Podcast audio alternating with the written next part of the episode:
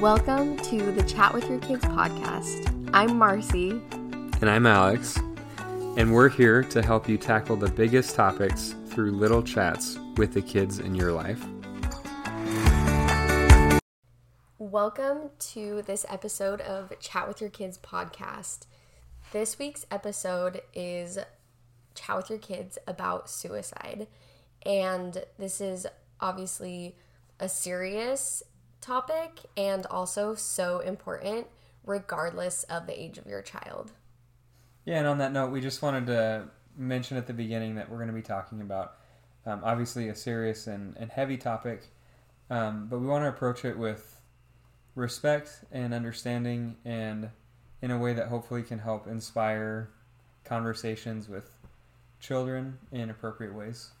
Yeah, and really a mission of the podcast is to help parents be comfortable engaging with their kids on these challenging topics. And so we hope, if anything, you can walk away today with that confidence to tackle what is a difficult um, topic. And we're so excited because we have our first guest on the podcast and just the person to help parents have that confidence. So today we have Gabrielle Del Rey, and we are so excited to have her. A little bit of background on Gaby or Gabrielle is she is born and raised in Miami, Florida, um, where we live right now, and she did her undergrad in psychology at University of Texas, her master's um, in marriage and family therapy from uh, USC, and she is currently a PhD candidate in counseling psychology at the University of Miami. Where we met, uh, Gaby and I are in the same the same cohort, the same year um, in the PhD program, and we've worked together a lot over the years, but we've also become dear friends. Mm-hmm. So today she is Gaby, the PhD candidate, but most days, she is TT Gavs to our children. She is one of our best friends. We love her so much. And she also is an expert on this topic. And so, Gaby, we'd love for you to just introduce yourself and tell us a little bit about the research that you do and the work you do, um, you know, in this topic and whatever else you want to say. Thank you for thank you for such a lovely introduction. I love you all more. Um, I'm super honored to be the first guest on Chat with Your Kids. I've been very excited for this. Um, so, yes, I am a PhD candidate in counseling psychology at the University of Miami. My sisters warned me before coming on here not to say um, and I'm already saying um a lot, but we're gonna try to get through it. We're like working on it all the time. Yeah. so, I am getting my PhD in counseling psychology, and I broadly focus on studying family systems and specifically Latino family systems. I am Latina. So that is sort of my broad focus is family systems work, family therapy, and then within that umbrella, I've found a focus on suicidality. And so specifically, I have studied suicidality amongst Latina adolescents. Of course, that comes along with learning about suicidality in kids and youth in general. So, I've been working on that for 4 years, going on 5. And it is as Alex and Marcy said, a really heavy, heavy topic. Um, I've definitely read a lot about it, written a lot about it, spoken a lot about it. So if you hear me have some levity, I think it's just because I'm more used to talking about it. Mm. Um, and really, I you know I honor and acknowledge how how suicide is such a difficult topic for a lot of people to talk about, mostly because a lot of us have been affected in one way or another, whether we know someone or a family member who's been affected by suicide. Um, and so I realized that, but I also part of my mission is to destigmatize talking about it. So if you hear any of that levity, that's sort of my angle. But yeah, yeah thank I, you for having me. Yeah, we're so happy.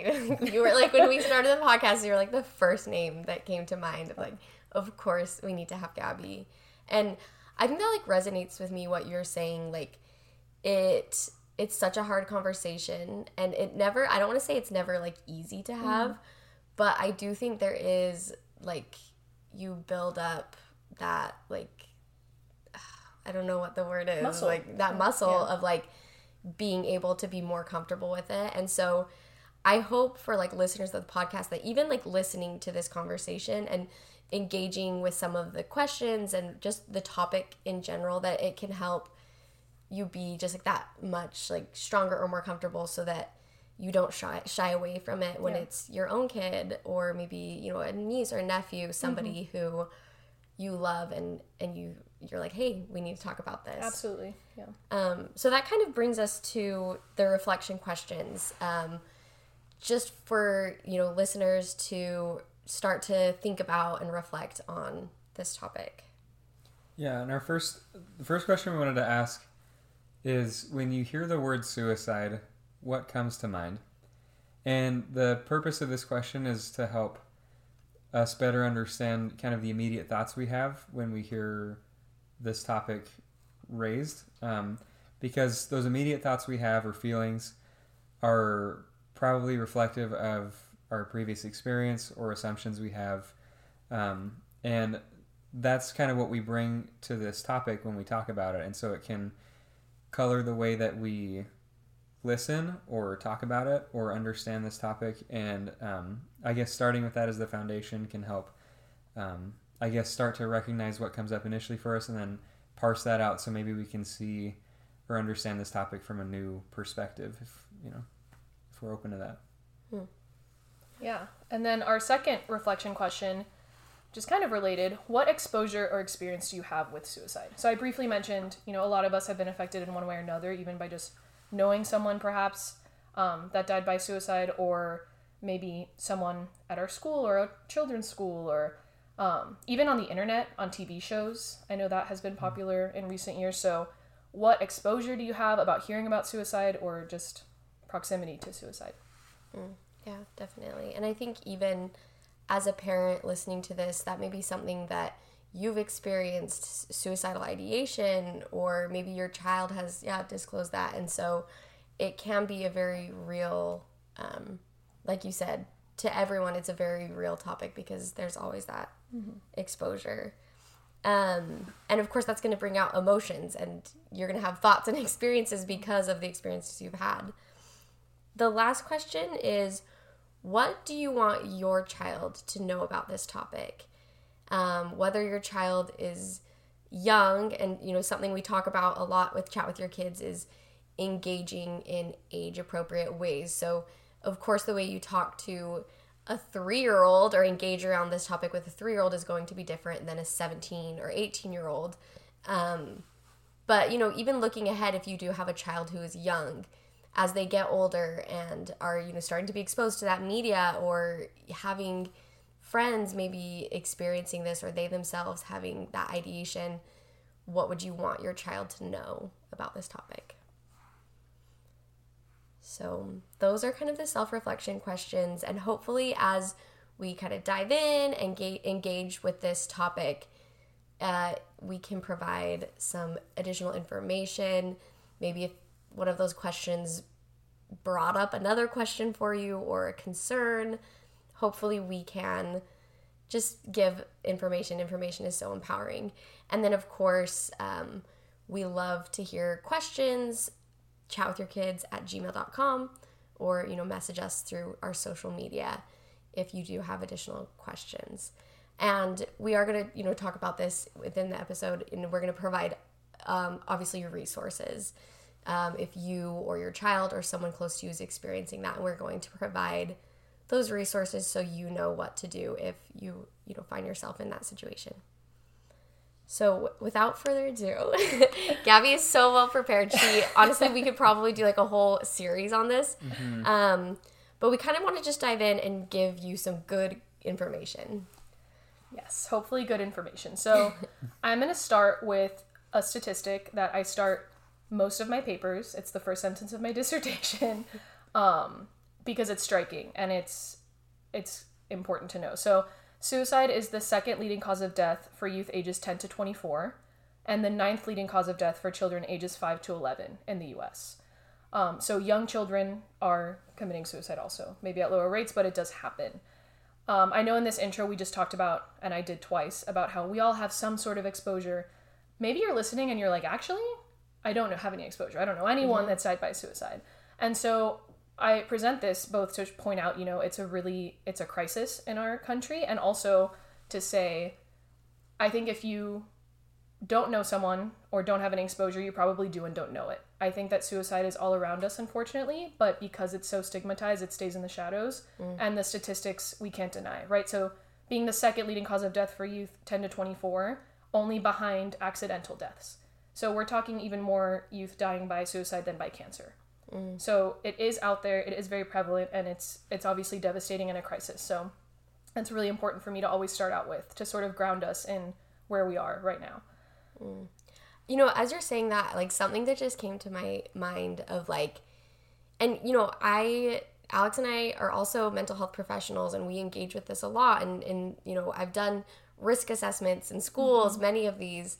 And yet, when I think of my own children and as they get older, I think of like, I was thinking of like, the discomfort of putting kids in car seats. Hmm. Like I there's nothing I hate more than like just loading the kids in a car seat and like tightening the straps and it's like always you're like running late and it's like it's like uncomfortable. Like I mm-hmm. just I hate it when I'm pregnant. I like make Alex do it for like I'm like I'm not going to like engage with this.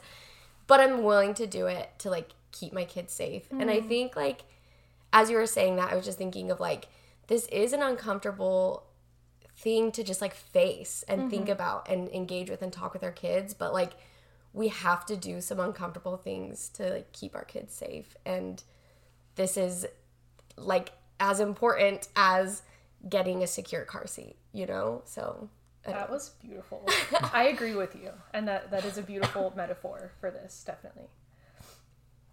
So, um, the next thing I kind of just wanted to introduce, and I'm not going to go too theory heavy, but just for those out there that might be thinking, because I know at one point in my life I probably thought this why would anyone want to hurt themselves or commit suicide, right? For some people who have never been in dark places like that, it might be confusing. So there's sort of this one leading theory of suicide, I'll call it. Um, it's called the interpersonal theory of suicide. And it's a lot more research in adults. However, there is some support to say that this explains suicidality for kids. And I always say, even though I work with kids primarily, um, grown ups are just big kids. So I that's think a lot of the human condition remains pretty stable throughout development. But so the interpersonal theory of suicide, it has sort of three parts. So the first big part is thwarted belongingness. So basically feeling like you don't belong, feeling rejected or like you don't belong wherever you are. The next part is perceived burdensomeness. So feeling like you're a burden to others, feeling like others would be better off without you. Um, you're just kind of taking up space. And then finally, it's called the acquired capacity for suicide. And that is basically, we talk about it in terms of repeated exposure to and tolerance of painful events. So this can be emotionally painful. This can, so I don't know, bullying, maybe in the home. It can also be physical trauma, things like that. Um, and even self harm, which we'll talk about later. But basically, this is sort of the perfect storm that uh, scholars believe leads someone to maybe attempt suicide. So it's feeling like you don't belong, feeling like you're a burden on others, and then sort of acquiring this capacity for violence. Um, and that's what we've seen in the research. So, developmentally speaking, again, that's more studied in grown-ups, but in kids, we want to talk about sort of the neurobiological developmental stage. So, we all know kids, right, tend to have high emotion dysregulation. We see tantrums. Even teenagers have tantrums. yeah Um, definitely yeah. teenagers have tantrums I know I had tantrums. Um, so kind of this volatile emotionality that kind of goes with growing up and hormones and you know learning how to be a person in the world with big feelings, right? So we have emotion dysregulation in kids. Also low impulse control. So a lot of times suicidality, especially in younger folks, is an impulsive decision to some extent. It's not that it comes out of nowhere, but to actually take that next step to do, you know, serious self-harm on yourself, a lot of the times it's in a moment of high emotionality. Um, you have access to means and things like that. And so low impulse control. And then finally, um, I like to call this sort of a limited frame of reference. So basically, kids, younger folks, have not lived long enough to realize that things can get better. And so when I work with teenagers, oftentimes, especially like younger adolescents and then even, you know, 17, 18, if they are struggling with depression or anxiety, they might be experiencing their first really serious, serious bout of depression. Um, and they don't know that the fog can clear, right? So as a grown up with depression, you might have learned. right? As a grown up, you might have struggled with depression since you were 12 and you've learned you have heavier seasons, you have lighter seasons, you have that sort of perspective. But a lot of times, uh, younger people don't.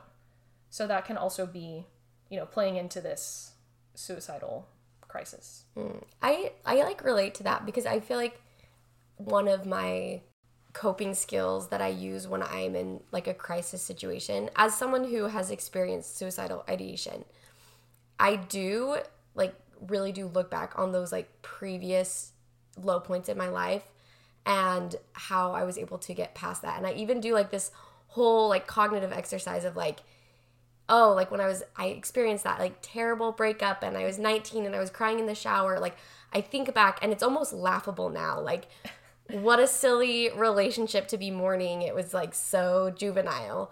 And i look back and i'm like and look at all the beautiful things that have happened in my life since i was 19 mm-hmm. and how grateful i am for those. And that like exercise helps me move forward.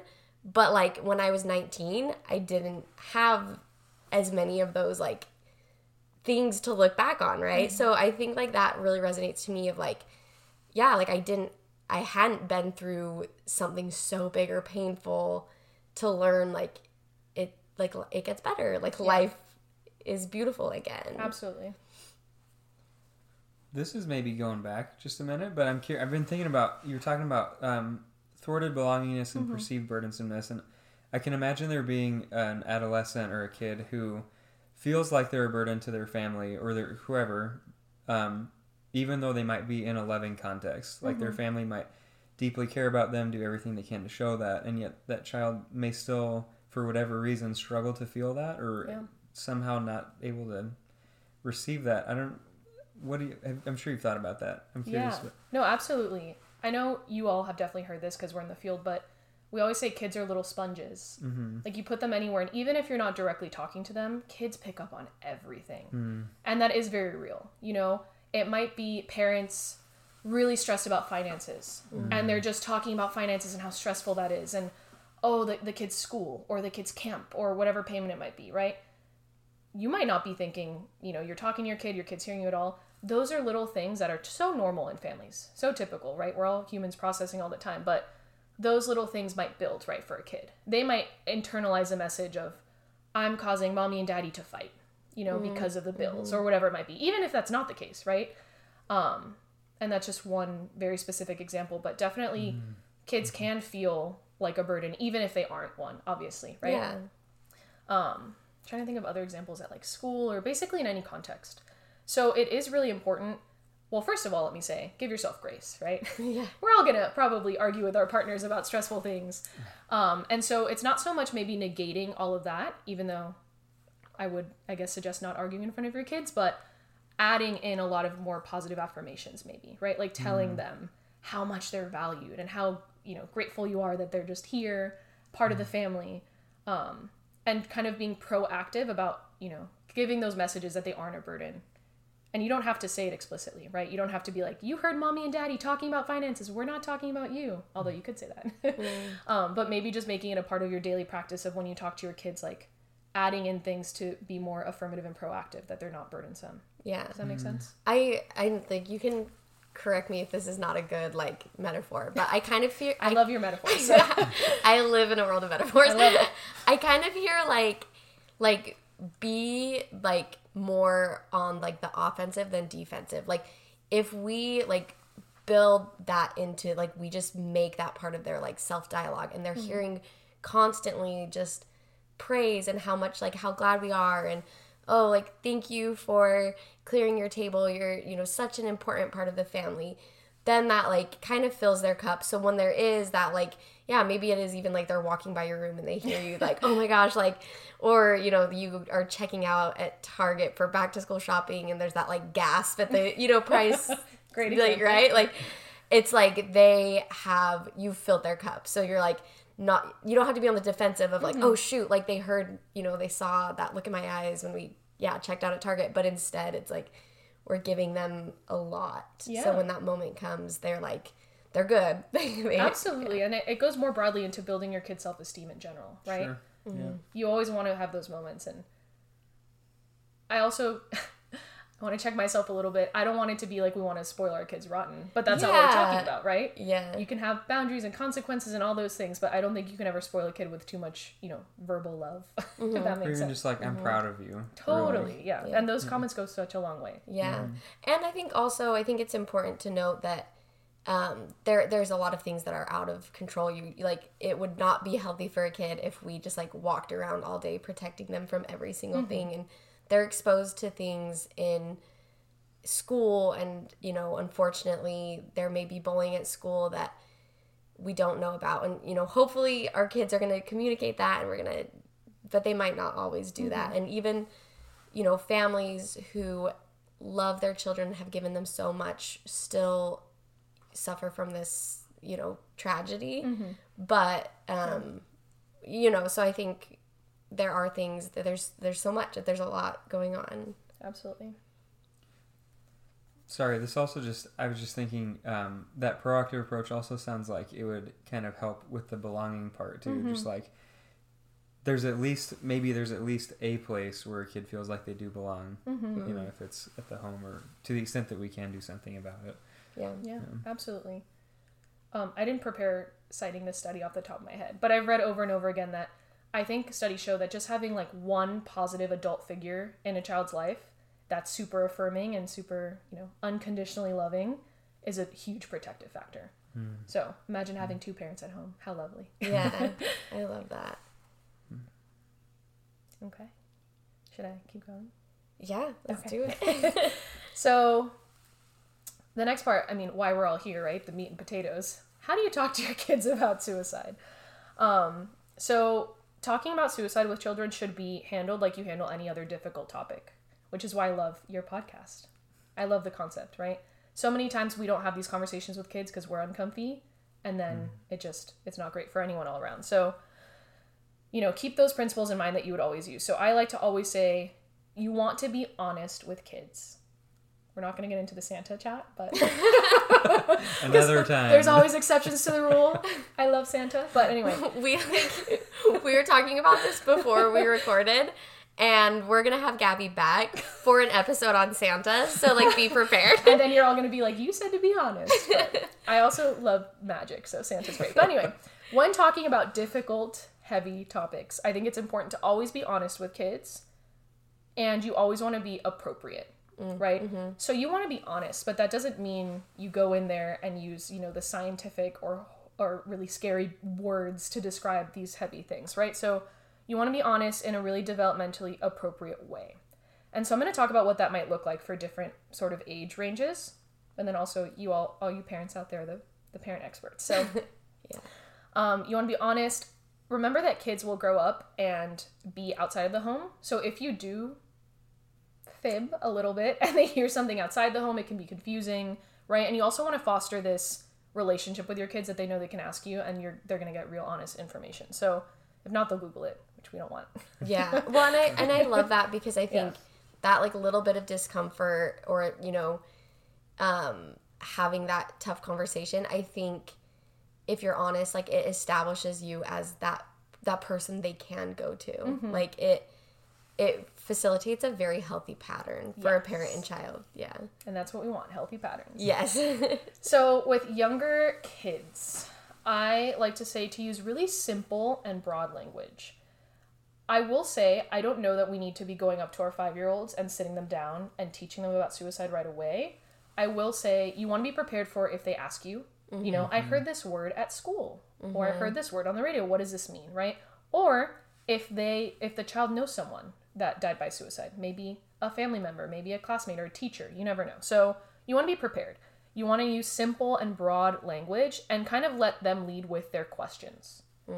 So I would say, you know, discussing death in general with kids is hard, right? Have you are y'all going to do an episode on that? Have you thought about that or Yeah, we we have talked about it and we've mentioned it, uh, you know, a little bit here and there because we've already. That's probably one of the first big topics that we've encountered with Everett. Like Yeah. he asks about it and yeah, and so I mean, we are like, yeah, we're trying to just give him out of four year old comprehension level what that is. Yeah. not to put you on the spot, but what did you, what have you told Everett? Like I'm really curious from parents with a live action child. yeah. Well, so there's a caveat, which is that kids don't really start understanding the concept of like death until like five or 6 and then not really till like a little bit later. Mm-hmm. Yeah. And so it's tough because we try to like we do try to. I like how you said simple and broad language because, um, you know, there's lots of things that can die, right? And so we try to Mm-hmm. say like, oh, you know, it's like when something isn't, I don't know, like. See, it's tough. It's, no, you know- well, okay, well, we can go there. yeah. but okay, this is really it's funny you mentioned this because Mm-hmm. tonight so I was I put the kids to bed. I was actually telling Gaby about it cuz they were kind of they were kind of cute tonight. And Everett and Calvin were like snuggling in bed. But Everett brought up death tonight when he was talking to Calvin and this is what he said. So obviously we've taught him something, you know, like we've had these conversations. He said, "Calvin, when people die, they go away and they don't come back." Hmm. Hmm. and we're religious and so he did follow that up with like but we'll see them again hmm. like sometime or whatever and i think that is about like kind of where where we're at with him that was Yeah. about and he told i mean he was teaching calvin which you know but that's Yeah. about what he said to him um and i think that's kind of yeah like we obviously aren't going to go into like the graphic details of like how people die but that's I don't know. That's kind of where Yeah. we went. I guess that how we talk about it. Yeah. One time, uh, he he's fixated with like energy for some reason. Like if like how do we run out of energy? And um, I used that as a way to talk about death a few weeks ago. Just that like it's kind of like the body runs out of energy but doesn't get it back. And he's like, "Oh no, I'm running out of energy." Like, "No, no, you can He's, like, eat." afraid of it. I was like, "Eat and sleep, and you'll have energy."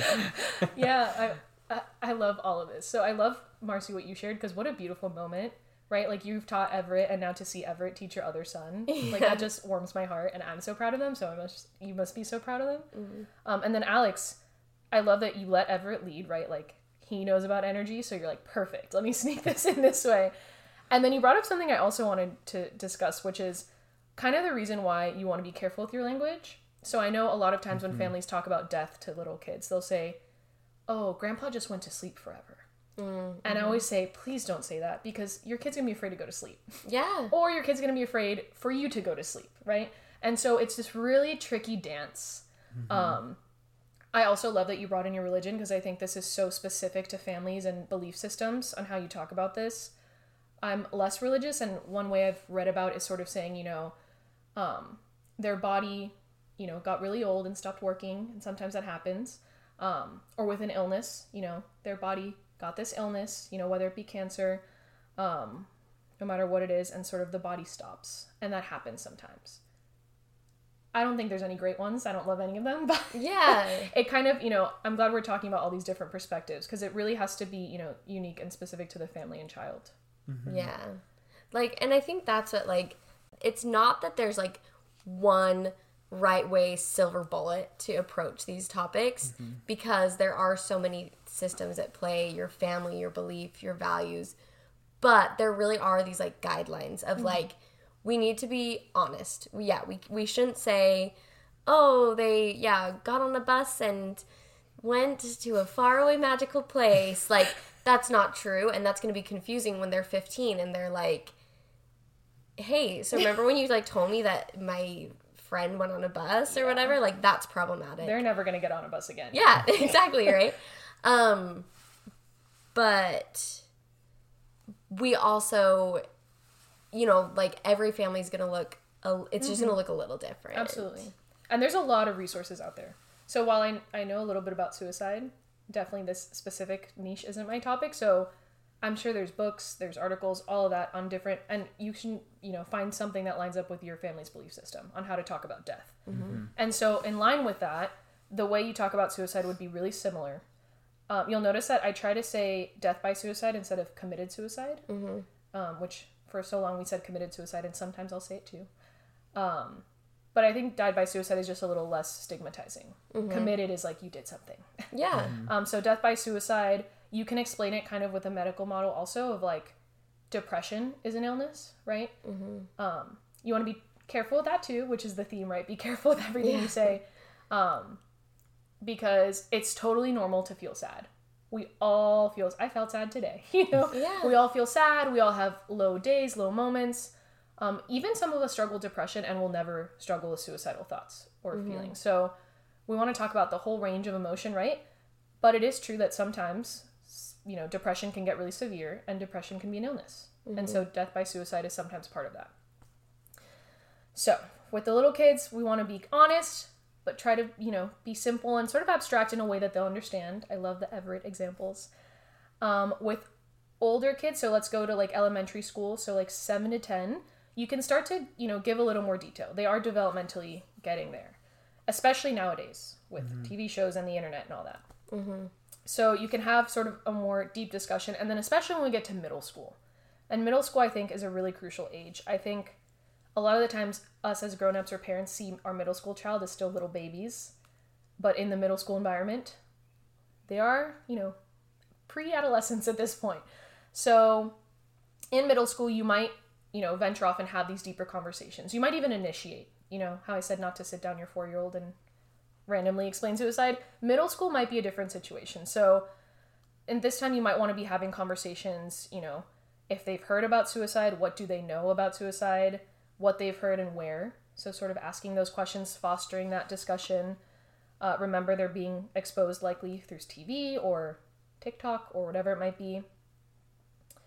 Um, also, friends. In middle school, they might have a friend come to them and say that they're having, you know, thoughts of hurting themselves and things like that. So, again, opening the communication bridge for you and your kids. And then, I think somebody something to say with that. I think the friends is actually a good in to the conversation. I think um, a lot of times I, I have a lot of thoughts on yeah, this. please, please. A lot of times it's hard to talk about when you personally are experiencing this, right? Um, and and I think that even goes back. You know, we were talking about different values and belief systems, and I think that is it is so important the way we talk about this that we're careful in our language if um, that we're not stigmatizing or if you know there is somebody if there's a community event that we're not saying how could somebody do that that's so selfish because kids hear that and they they take in those messages so if they're having those kinds of thoughts and they've heard a parent express that then even just having that thought is bad they can't talk about it right? Um, so one we can be really preventative in the way that we talk about that that we don't condemn that like you said we have a medical approach that we have compassion and sympathy. But that being said um, even you know if they have not had like a negative experience with it they may be less like willing to talk about themselves. But i think a good way of just saying you know hey i you know sometimes your you know kids at this age or you know you may have a friend who tells you that they're feeling this way. And as like your parent or aunt or uncle i want you to know that's like that's a that's a lot for somebody your age to take in and like you can mm-hmm. talk to me. And maybe then you can like ask the question like have you ever had a friend talk to you about that and maybe you can even start right? And as you're having the conversation let them lead. And then maybe you can ask that. Have you ever felt like that? You know but i think mm-hmm. it's a good in and i think that is kids talk a lot about it. And i remember one of my first exposures was a friend when i was in high school texting me and i did i felt scared and very alone and i felt a lot of responsibility and i didn't know like what to mm-hmm. do. And so i think you know even just i think that's like an easier softer conversation starter Yeah. um yeah Absolutely. Yeah. You said so much good stuff.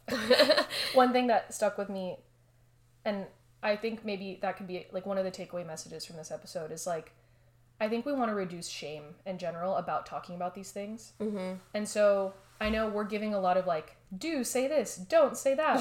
but we're also human. We're going to say things sometimes without thinking about them. yeah And I think like one of the big takeaways is just trying to reduce that shame of like, yeah it's okay to talk about. And even, you know, you can say as a grown up, I even feel uncomfy talking about this to you. You know, like I, I kind of get it. i love that Yeah. yeah Um, because kids take cues from us all the time, you know, so It's part of being honest, like you were talking about. Mm-hmm. Transparent. It's also okay to admit that you don't have all the answers. So hopefully this podcast helped. Hopefully you can Google. Also look at the resources we've given. But when you're talking to your kids about these things, it's okay to obviously feel nervous and uncomfortable. Sharing those feelings of nervousness and uncomfortableness can be helpful. And then also, it's really good modeling to be like, I don't know. you know, mm-hmm. that is a good question. Let's let's talk about it together. Let's look mm-hmm. it up together. Mm-hmm. Um, because suicide is confusing to many people, right? I also love that you brought up a lot of the times we hear this sort of myth. I like to call it a myth or stigma that suicide is selfish. Yeah. And I know I grew up hearing that. Um, I just want to, you know, touch back on that that pattern that we've seen that people who do die by suicide, they feel that they're actually a burden. You know, Yeah. a lot of the times, you know, for my for my dissertation and throughout my other roles, you know, at the hospital, at the children's hospital, talking to young children who have attempted suicide have told me various forms of feeling like a burden to families. Mm-hmm. You know, they're not thinking selfishly at all. You know, even though I totally get the knee jerk reaction or that where that myth comes from, right? Because suicide does affect everyone around the Yeah. person, of course. Especially with a child. Yeah. yeah. Mm-hmm. And I think like earlier you used the terminology like a public health crisis. Yeah. like Absolutely. And I think I think even talking about that in that way is so important that mm-hmm. like it's not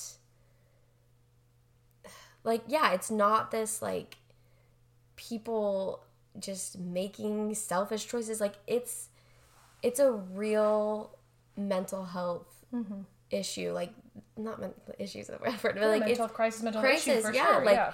it the, this is real suffering and like you said there's like there's this like process people go through Mm-hmm. um yeah Absolutely. So I want to touch on a little bit of the warning signs in your own kids or kids you interact with. So obviously we want to think about feelings of loneliness, that sort of rejection, that thwarted belongingness. So feeling lonely, you know, misplaced, whether it be at home or at school or whatever context they're in, feeling like a burden, exposure to violence. So all those ones we discussed. You might hear a kid say, you know, I feel like everyone would be better off without me. Something like that. So sometimes you want to pay attention to the language. They won't, you know, be so direct, but if you hear those are sort of those warning signs, right? Like Like I wish I could just go away or I wish I could just go away or oh, everyone would be so much happier without me or Mm-hmm. at school, you know, nobody wanted me at the lunch table and it'd be so much better off if I wasn't here. Mm, i don't kind of language. i don't want to be here anymore i want to Yeah. go to sleep and never wake up Yes, that's actually one of the examples I had. So okay saying, you know, I want to go to sleep and never wake up, a very common one, which mm-hmm. maybe you've heard. Um, I once had a child say they wanted to take a really sad nap, mm-hmm. you know, things like that. So the younger you are, again, and you'll see, and maybe that's helpful too to mirror their language. You want to have that developmentally appropriate language, and you want to hear for it too. Mm, so you know, mm-hmm. a, a you know young child might not come up to you and say, "I'm thinking about suicide." They don't have the language, but they have a lot of the negative feelings, right? Those like thwarted belongingness, all those. So perfect example. Yeah, I think uh, experience that I had working in the schools was a very young child who said something similar to that. And it did, it took some questioning, right? Yeah, not using jargon or big words. It took some questioning to, you know, ultimately, as I did a formal assessment in developmentally appropriate language, that this young child had had made attempts at ending their life. And of course, they were very young and they didn't have, um, like, these attempts were genuine. And it was very concerning, and we were able to get this child the help that they needed. But, you know, the and the thing that was very scary and alarming was they were genuine attempts. Of course, they were a child, and so they didn't quite have, like, the access or knowledge to know how to do that, which was in this case, you know, obviously a great blessing that they they didn't but it i you know it took a lot of like the language wasn't the same as a risk assessment or asking these questions with an 18 year old because Absolutely. the language yeah it matters for how old they are Yeah, definitely. And then the other warning sign sort of category is huge changes in behavior you want to look out for. So, grades dropping, moods changing, any big friendship changes or sort of, you know, social circle drama. Um, also, decrease or increase of appetite, decrease or increase of sleep. Sort of the things we kind of look out for in our kids in general for depression, anxiety, things like that. I'm not saying all these things means your child is suicidal. I'm saying Yeah. these are red flags to look for in general for mental health and then also for suicidality. Hmm. And if you're worried, ask. So, hmm. again, we want to ask with developmentally appropriate language. We want to listen for this language, but we want to ask. Mm-hmm.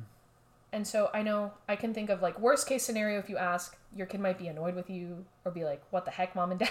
or mm-hmm. you know, but you know that's a, a small price to pay for if they do have these feelings and haven't felt comfortable talking to you. You know, having that uncomfortable question come from you might open that door. No, I think this is so important. And I think this is one of, I think this piece is, there's a lot of tension around it. So I, when I was working as a mental health coordinator, we were trained as um, mental in mental health first aid and then i was a trainer and i would train other just pretty much any school employee on mental health first aid training. And it was a day long training and it was so cool. So we anybody who worked in a school whether it was a teacher or a janitor everyone went through this training because like you mentioned earlier we just need as many adults who, in the lives of children mm-hmm. who are aware and you know listening and looking mm-hmm. out for them. And one of the pieces of this training is we actually practice asking that question. Yes. like do you like are you having thoughts of ending your life mm-hmm. or something similar? And i like did this training like 10 times with you know each one with like 20 30 individuals. And every time like it got tense. People were very uncomfortable. There was a lot of like backlash of like and and the the number one concern and uh, Gaby you can definitely like you know support this is is people would say like if I ask them that question, I'll plant the idea. Like I'll put the idea in their head. And research is has busted that myth to use your terminology. Like that is not the case. Like like you said, like worst case scenario is they might be like a little annoyed, uncomfortable. uncomfortable. But the best case scenario is like the million. One is like you ask and and they they often if they really are experiencing that they want to talk about it. Mm-hmm. They want someone to ask them. They want that burden taken away so they can talk about it. Or you you establish yourself as somebody who cares and who they can talk to about that. You have a great conversation. Like the fear should not be there. Yes, Right. absolutely. Well, totally. I agree with everything you said. I had similar experiences. So, I really learned about suicide risk assessment in my master's program for marriage and family therapy. And we actually, one of our finals for our class was we all, the whole class, all 30 of us waited in one classroom, and two of the professors were in a different room alone. And each one by one, we had to go in and do a suicide assessment assessment role play, basically with our professors, and ask the question. And so the way I was trained, shout out to USC Rossier, they would always say, and it stuck with me, you want to ask someone about suicide how you ask if, let's say you were asking how they take their coffee. So how do you take your coffee? Have you been thinking about killing yourself? And the first time we heard this, we all nervously giggled because it is. We're so you know, it's such a stigmatized topic.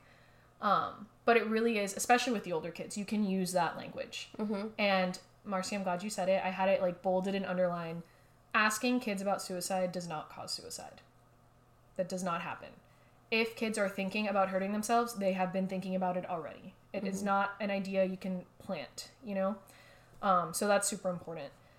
So, again, with the younger kids, you might not want to ask that directly, but you can ask mirroring their language or ask in general, you know, have you been feeling like going away or sleeping for a long time? Things like that. Middle school and up, you want to be that direct. So you can ask, have you ever thought about hurting yourself? Have you ever thought about killing yourself? Have you ever thought about not wanting to be alive anymore? Those are three different standard ways, direct ways. So we're talking middle school and up. And I think what I like about that example you gave is like because kids kind of well not even kids we all kind of like match that like energy mm-hmm. right and so if like i like if you're really like eh, and you're beating around it. Have you ever like thought about maybe right like like your nervous impression. right? No, I'm Yeah, an no, expert at real. being nervous. I'm like- Girl, same. No, but it's real. Yeah. so like I feel like you know, but if you can just openly, like you said, how do you how do you take your coffee? Like, how have you been thinking of ending your life? Mm-hmm. I think if you can like be there with that confidence, then I think that it gives the child the permission to like engage with that mm-hmm. same level of confidence of like, no, but I actually have a lot of questions about this topic, or yeah, can we talk about it? You know, so I think it's just yeah, it's important. Yeah, absolutely. And again, we're not. It's not as light of a topic as coffee, but I love how you communicated it. It's it's the the confidence in your voice. It's the calmness. It's the mm-hmm. you know destigmatization. I would mm-hmm. say. And I also want to acknowledge we're professionals in the field. We've all talked about our experiences. I work in a hospital with kids who have attempted suicide, kids who self harm, all of that, and it's still hard for me to ask. Yeah. And so I know I'm here saying, you know, ask like coffee, but I tell myself that in my job all the time. Every time I have to ask, I think of coffee. Mm-hmm. I don't know. That's just a little trick that helps me. Um, and I just, I love how you phrased it of modeling that. yeah and i and i think like if you're somebody listening to this podcast and you're like you know what? I do i've never talked to my kid about this. And maybe you have a 14 year old 15 year old and you're saying okay i do want to. Do like don't be afraid to practice it with your partner or with a friend. Say hey i really want to talk to you know so and so to my kid about this.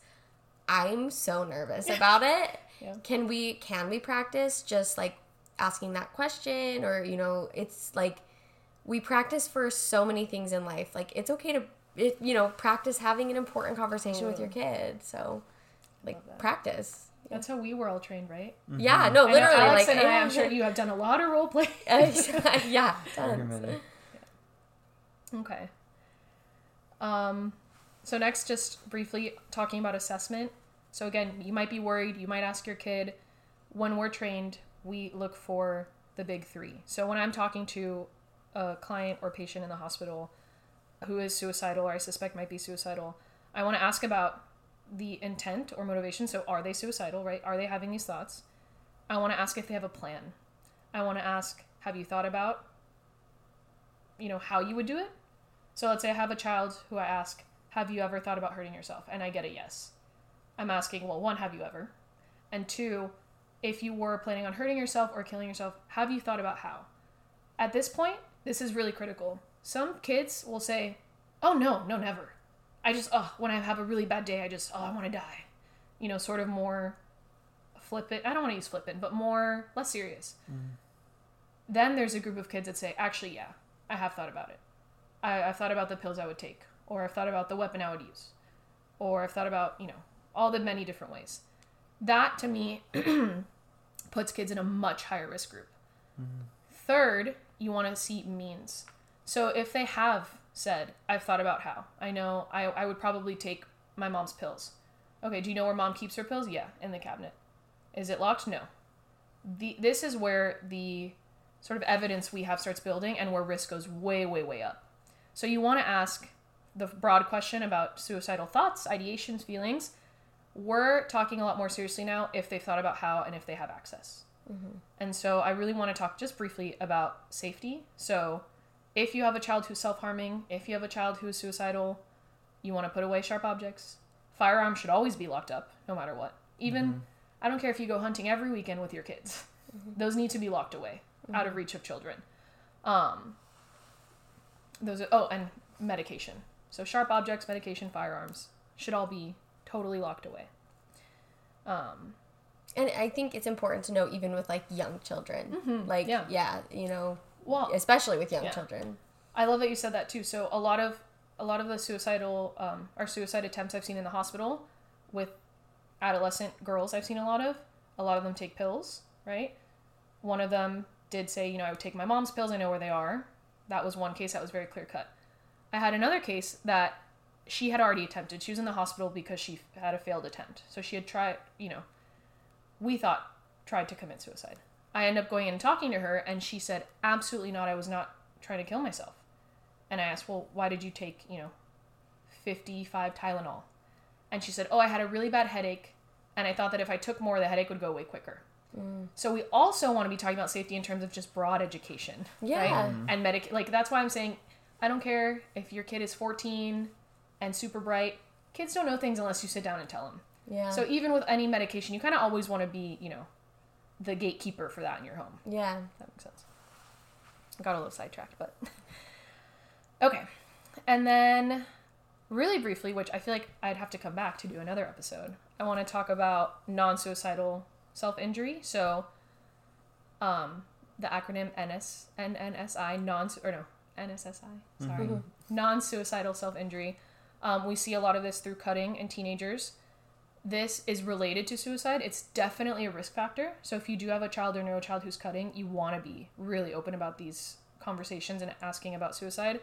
However, it's not always necessarily related. So there is self harm that is not suicidal in motivation. So mm-hmm. cutting can be used. Again, it's a whole other podcast episode, but for emotion regulation, you know, it's this whole other sort of topic. I know that some parents will freak out, rightfully so, because cutting mm-hmm. is a very dangerous behavior that doesn't necessarily mean they're suicidal. It does mean you should have these conversations. Mm-hmm. Yeah. And have them working with a mental health professional. Yes. And I think with like you know with what you're saying earlier, that first line of if you have any concern, right? Like all it's always important to ask. And be you know when you're when you ask your child like we said, be willing to have that conversation, but also knowing that there are professionals who can do, you know, a assessment and risk assessment screener um, who are trained professionals. And so as you you know if you do have this conversation with your child and maybe they do disclose thoughts of self-harm or you know that they are self-harming that would be a situation you would want to refer for them to see a professional or if they disclose suicidal ideation again that is a very important opportunity to refer them to a mental health professional Absolutely. Definitely. And so that leads me into my last point that I've prepared. Um, what to do if you do get yeses on any of these questions. You know, as Marcy said, obviously we're a room full of psychologists, child psychologists, therapy. Um, that's what I do. I think it's really helpful to have another person. You know, mom and dad are amazing, and I know all you listeners are great parents who can talk to your kids about anything. That's why you listen to chat with your kids. Um, but it's really nice to have uh, a mental health professional, a therapist to talk to as well, to have them talk to. Um, if you do hear yes to the other questions, so suicidal thoughts are a yes, plans might be a yes, means might be a yes, any of those, and you really, really are, you know, at home and you really think your child is at risk, a lot of people don't know this, you go to an emergency room. Any hospital emergency room. And that, that goes for kids and adults. Um, a lot of people, I think, don't know what to do in that situation. You can walk into an emergency room and say, I'm here because I don't feel safe. I might kill myself. Or I don't feel my kid is safe. They said this. They will have some sort of psychologist on staff, some sort of mental health professional to then take it from there and ask more questions. And so that is like, if you really feel the danger, you go straight to an emergency room, any hospital. Other than that, we do want to have them in therapy, right? Having mm-hmm. those people to talk to. And also, I have to say the hotline. So they recently, I think recently changed it to 988. So instead of 911, you call 988 and it's the suicide hotline. Oh. You can also Google suicide hotline. It'll be the first link. So I definitely want to leave you all with that. And then I also have a list of resources that I will give to Alex and Marcy. and we'll put in the show notes Yes. Of just links. I, I found this really cool PDF that's literally how to talk to kids about suicide. Um, it's more to talk about kids, or sorry, to talk with kids who know someone who died by suicide and how to facilitate that conversation, but it all applies. So there's great resources out there. And when in doubt, you can go to Google Scholar instead of just Google. yeah right Yes. get some good So yeah. and i think like i think i like how you pointed that out like there are so many different conversations in this topic and i feel like we're already like committing you to like come back to the podcast for a million other episodes Santa, Santa and self harm. yeah If those are my two legacies, I'm okay. But I think that again, just like kind of to reiterate the chat with your kids model of like you don't have to do the whole conversation all at once. Please don't, right? That's too much for anyone. That's too much for you. That's too much for your kid, right? Um, but little pieces here and there matching their developmental level. So it may be, you know, yeah, talking about how to respond if you have a friend experiencing a mental health crisis. What, you know, just broader answering questions. So there's so many small conversations, but don't feel like everything we talked about, you have to go like bestow that knowledge on your kids tonight, right? It's Yeah. little conversations building on each other. Yeah. So, just to wrap it up briefly, we wanted to leave you with um, some conversation starters. And many of them have been sprinkled throughout the episode. Um, but just to, I guess, reiterate some of the key ones. Um, one of them we gave as a self reflection question at the beginning, which is, um, you know, talking when you're talking with a partner or your kid about suicide. Um, it could also be helpful to ask them, like, when you hear the word suicide, or first of all, Gaby mentioned this earlier, like, have you heard the word suicide? Do you know what it means? Where have you heard it? Um, and also, like, what is it? What do you think about it? Um, Yeah, that's just like I feel like an easy way to start the conversation. Sometimes like kind of like like sometimes the most direct way to it is the best way possible. Um so that's like a really, you know, simple conversation starter. Do you have any questions about this? Or even you know, we always talk about media, using media. So if you have an older kid and there's like a trending show. I know a big one from several years ago was like 13 Reasons Why. I don't know if kids are still watching that, you know, but there's it's always in like so many of these shows. So bringing it up like maybe you're watching a movie as a family and that's a theme. Even we actually watched me and Alex watched A Man Called Otto uh, the other night and it's a darling movie, but there are like themes of suicide throughout it. And I think that would be a great movie to watch with obviously a little bit older children, not probably probably not your five year old. Um, but it's actually a really heartwarming movie about, you know, this family that befriends this old man, but it also would be a great opportunity to discuss, you know, suicide. And so using like media to start that conversation is always I'm I'm a big fan of like Yeah. use what's around you and just start the conversation. Totally. It makes it way more natural. And obviously, I'm here because I agree with the chat with your kids model. But the important part is the conversation, right? Like, kids are going to watch all this stuff. I don't know how I feel about the 13 Reasons Why. I actually never watched it, but I clearly hear about it all the time being in suicide research. I think the most important thing is having the conversation along with it, right? Like, not mm-hmm. just letting your kids watch whatever media, but if they're going to watch something about suicide, you best believe it's going to facilitate a conversation, Yeah. right? Of mm-hmm. asking, like, what did you think of the show? What did you learn from the show? And so on and so forth. So, Yeah, how did you feel when you were watching this? Yeah. and again, I haven't seen it, but I feel like it's a safe assumption to say, like, any of this media that they're learning about suicide, we should be talking to them about it, not just letting them freely think yeah, about like, it. yeah, exactly. Like, well, and I like how you like you kind of use that example. Like, kids need to learn stuff. Like, they need to be taught. Like, that's just we have to learn things. It's well, part and they life. need like another theme through this has been like children need that like emotional structure, like having a confident, even if we're not perfectly confident, but mm-hmm. just having like a confident adult who like a lot of the guidance is indirect. It doesn't even have to be like we're not like laying out a plan for them, but just having like um like you said earlier, Gaby, having one stable or like trusted um, adult figure is such a huge protective factor, and like Mhm. being that person um, who can like openly talk about these things in an honest way um, can help structure like a child's experience Yeah. so they aren't just left to wander freely in their mind Yeah. with like who knows what is, else is coming in Totally. You're modeling that Mm-hmm. Yeah. talking and thinking and Yeah. yeah And I think we've mentioned this in earlier episodes, but so much of like we're adults and we have so many opinions and we take in so much information. And I think we think like we bring that baggage to the conversations with our kids. But like often with a younger kid, let's say you do have a really young kid, maybe you have a five year old who asks you, What's suicide? And they, you may say something like, It's when somebody chooses to end their life. Maybe mm-hmm. you know you they ask the question like we said you don't want to lie, and a five year old they might ask another question. They might ask why, and you might give a simple answer because they are really hurting and they didn't know what to do, but we want to help people so they know what to do to feel better. And then maybe you can lead that direction, you know, of like, what do you do to feel better when you're having a hard time, right? And I think we think, oh, you know, they're gonna like dwell on it, but like a lot of times with these big topics, like that's kind of enough. Like that's a lot of information.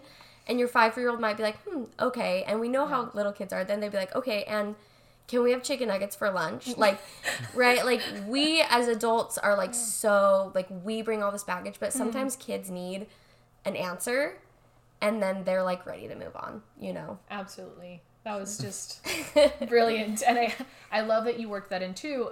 And it's so spot on. You want to be honest, you want to say the hard thing, and then you want to model, right? So you can say that person, you know, was really struggling with a lot of sad feelings and they they thought that was their only option, but we always have more options, right? Mm. I love that you said that. How do you, how do you get out of feeling sad? You know, mm-hmm. um, again, developmentally appropriate, right? And we grow up and we know life is really complicated, mm. but it's always good to sort of always be modeling that of like, mm. you know, building their coping skills, building their resources, having them acknowledge, you know, when they are feeling sad, what do they do? Um, which is just a small seed you're planting, right, for that mental health growth. Yeah, bigger conversation. Yeah. Well, thank you, Gaby. I have loved this conversation. and we, I guess, we'll just see you back to talk about Santa in a little while. Santa and self harm. Hopefully, two separate episodes. But There you- thank you for having me. It is a pleasure. I love you guys. awesome. Well, until next time, this is Chat with Your Kids podcast. Thanks for joining us for Chat with Your Kids, and we'll see you next time.